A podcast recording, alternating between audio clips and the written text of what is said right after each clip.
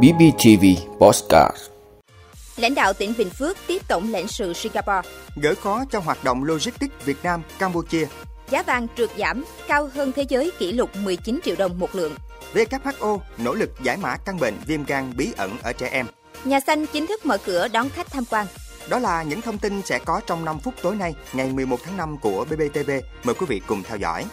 Thưa quý vị, trưa nay ngày 11 tháng 5, Ủy viên Trung ương Đảng, Bí thư tỉnh ủy Nguyễn Mạnh Cường cùng lãnh đạo các sở ngành đã có buổi tiếp đoàn công tác của ông Khon Nhi Senroy, tổng lãnh sự Singapore tại thành phố Hồ Chí Minh đến chào xã giao cũng như trao đổi thông tin về đầu tư ở Bình Phước. Tại buổi tiếp, Bí thư tỉnh ủy Nguyễn Mạnh Cường nhấn mạnh, với những tiềm năng của mình, Bình Phước mong muốn hợp tác với Singapore những lĩnh vực tỉnh có thế mạnh và Singapore có nhu cầu nhằm thắt chặt hơn nữa mối quan hệ gắn bó cũng như đẩy mạnh phát triển kinh tế giữa hai nước nói chung và với Bình Phước nói riêng. Ủy viên Trung ương Đảng, Bí thư tỉnh ủy Bình Phước Nguyễn Mạnh Cường cũng thông tin cho đoàn về môi trường kinh doanh, chính sách thu hút đầu tư của Bình Phước. Bí thư tỉnh ủy cho rằng Bình Phước đang nỗ lực phát triển những lĩnh vực có thế mạnh như nông nghiệp, công nghiệp và dịch vụ, quyết liệt trong cải thiện môi trường đầu tư kinh doanh, tạo điều kiện tốt nhất để thu hút các nhà đầu tư đến với tỉnh. Bí thư tỉnh ủy cũng hy vọng hai bên sẽ có những chương trình, dự án cụ thể được hợp tác sau chuyến làm việc của đoàn tại tỉnh Bình Phước. Cảm ơn lãnh đạo tỉnh Bình Phước đã tiếp đón chu đáo, thân thiện với đoàn. Ông Khon Nghi Senroy nhấn mạnh, hiện các doanh nghiệp Singapore đang tìm hiểu những chính sách về kinh doanh của Việt Nam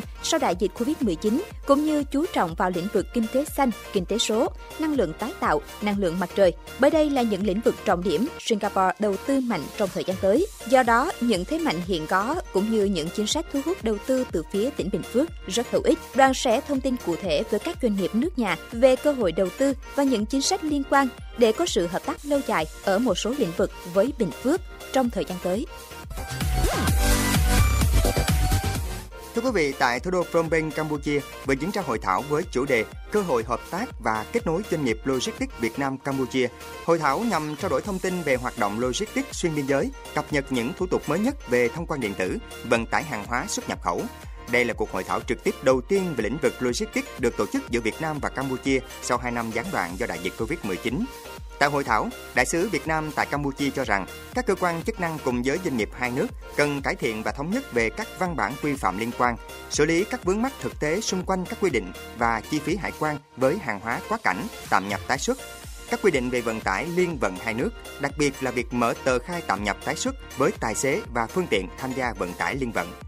Campuchia cũng đã tăng cường cải thiện hạ tầng khi thông tin chi tiết kế hoạch xây dựng đường cao tốc Ba Vét Phnom Penh Ngoài ra là việc nghiên cứu khả thi xây dựng tuyến đường sắt Phnom Penh, Ba Vét, thành phố Hồ Chí Minh.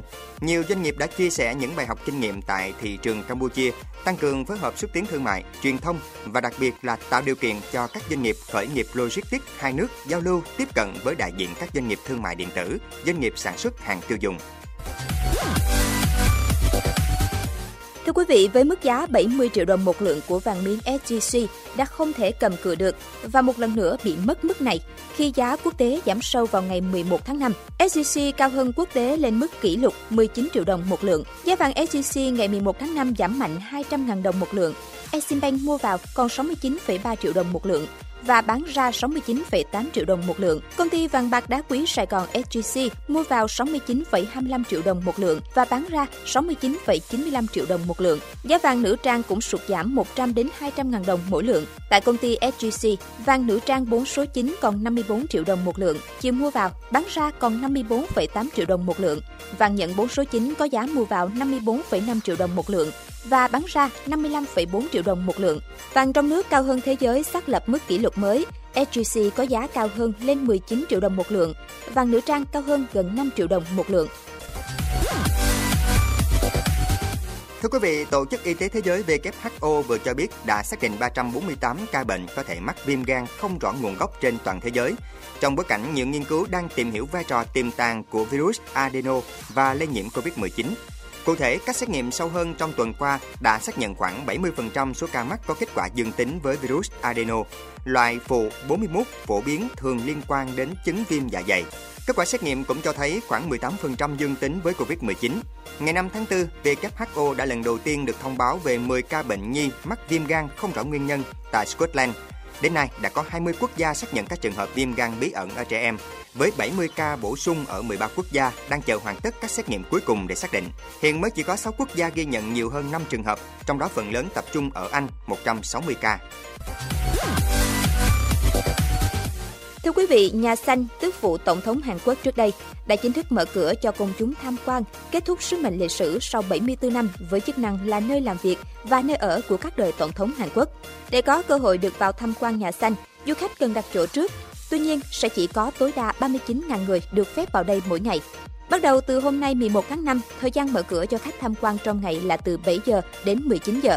Trong giai đoạn đầu, khách tham quan sẽ được đi dạo xung quanh các tòa nhà chính, thăm khu vườn Nokiwon và nhà khách quốc gia Yongbyon.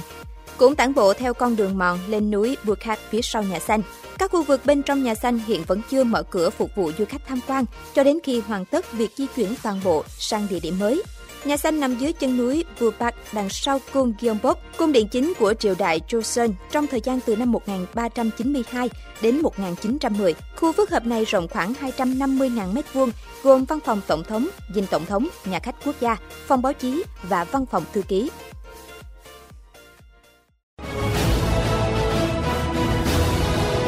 Vị đã luôn ủng hộ các chương trình của Đài Phát thanh truyền hình và báo Bình Phước. Nếu có nhu cầu đăng thông tin quảng cáo ra vặt, quý khách hàng vui lòng liên hệ phòng dịch vụ quảng cáo phát hành số điện thoại 02713 887065. BBTV, vì bạn, mỗi ngày.